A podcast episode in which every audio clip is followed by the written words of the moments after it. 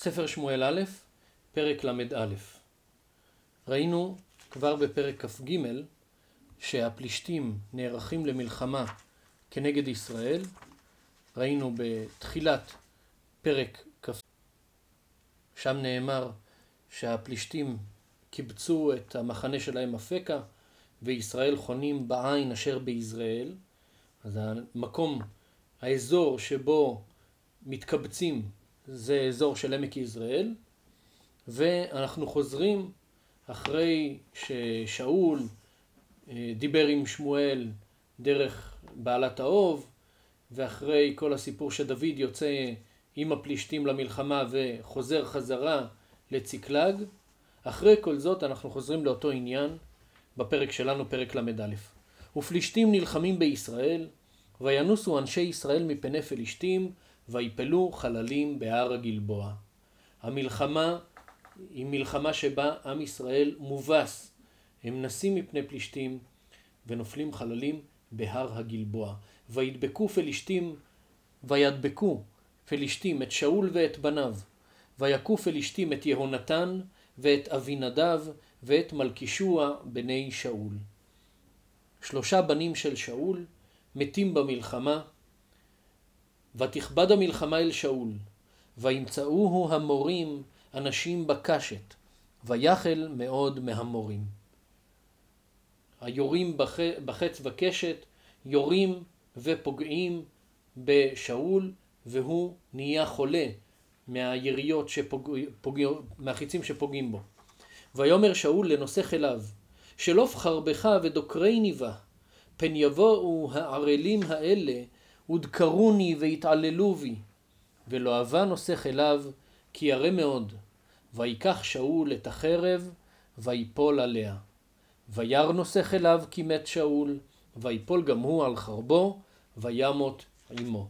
כאשר שאול מבין את המצב, שהוא נפגע, ועוד מעט יגיעו הפלישתים, ויתפסו אותו, ויתעללו בו, ויהיה שם אה, חילול השם גדול, חילול של עם ישראל, הוא אומר לנער שלו שישלוף את החרב שלו וידקור אותו, כדי שהפלישתים לא יתפסו אותו. נושא הכלים ירא לפגוע במלך, אז שאול לוקח את חרבו שלו ונופל עליה, מאבד עצמו לדעת. נושא הכלים שלו רואה שזה מה ששאול עושה, והוא גם עושה כך לעצמו, הוא גם כן נופל על חרבו ומת איתו. וימות שאול ושלושת בניו ונוסך אליו, גם כל אנשיו ביום ההוא יחדיו. כל האנשים שהיו, בה, אה, אה, שהיו ביחד עם המלך, הם כולם ביחד מתים במלחמה. ויראו אנשי ישראל אשר בעבר העמק, ואשר בעבר הירדן, כי נסו אנשי ישראל, וכי מתו שאול ובניו. ויעזבו את הערים, וינוסו, ויבואו פלישתים, וישבו בהן. גם יושבי הערים של ישראל בורחים מהערים שלהם כאשר הם רואים שזה המצב, כזאת תבוסה אה, אה, מפני הפלישתים, והפלישתים תופסים את הערים. ויהי ממחרת, ויבואו פלישתים לפשט את החללים, וימצאו את שאול ואת שלושת בניו נופלים בהר הגלבוע. הם יוצאים לבזוז את החללים והם מוצאים את הגוויות של שאול ושלושת בניו. ויכרתו את ראשו, ויפשיטו את כליו, וישלחו בארץ פלישתים סביב לבשר בית עצביהם ואת העם. וישימו את כליו בית עשתרות, ואת גווייתו תקעו בחומת בית שן. הפלישתים כורתים את ראשו של שאול, הם מפשיטים את בגדיו, והם שולחים לארץ פלישתים, לכל המקומות של העבודה זרה ולערים שלהם כדי להתפאר בניצחון שלהם.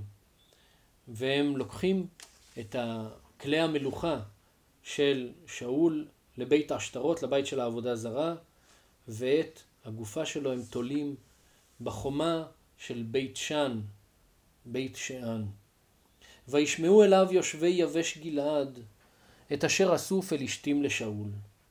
אנשי יבש גלעד שהם היו המקום הראשון ששאול הושיע מפני עמון, בתחילת מלכותו הם שומעים שכך הפלישתים עשו לשאול.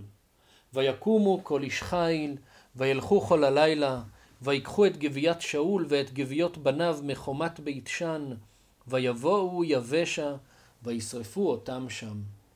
ויקחו את עצמותיהם, ויקברו תחת האשל ביבשה, ויצומו שבעת ימים. הולכים אנשי חיל מיבש, ולוקחים מבית שאן את הגבייה של שאול, של שאול ובניו, מורידים אותם, לוקחים אותם ליבש ושורפים אותם שם. מה הם שרפו? הרד"ק אומר שהם ממש שרפו את אה, הבשר של, אה, של שאול, בגלל שהם התחילו להתליע הגופות של שאול ובניו, אז הם שרפו כדי שלא לא יהיו תולעים, ורק את העצמות הם קברו. אבל התרגום יונתן, הוא אומר שהשריפה לא הייתה של הגופות, אלא של חפצי המלחמה. כך, כך מלמדים חז"ל, שכאשר מלך מת, אז את הציוד האישי שלו, כלי המלחמה המיוחדים שלו, שורפים, זה חלק מהכבוד של המלך, שאף אחד לא ישתמש בציוד של המלך הקודם, אז את זה שרפו, והם לוקחים את העצמות של שאול ובניו, קוברים אותם תחת האשל ביבש גלעד, והם צמים שבעה ימים. לא רק שהם באבלות שבעה ימים, אלא ממש בצום שבעה ימים. עד כאן הפרק האחרון בספר שמואל א', פרק ל"א.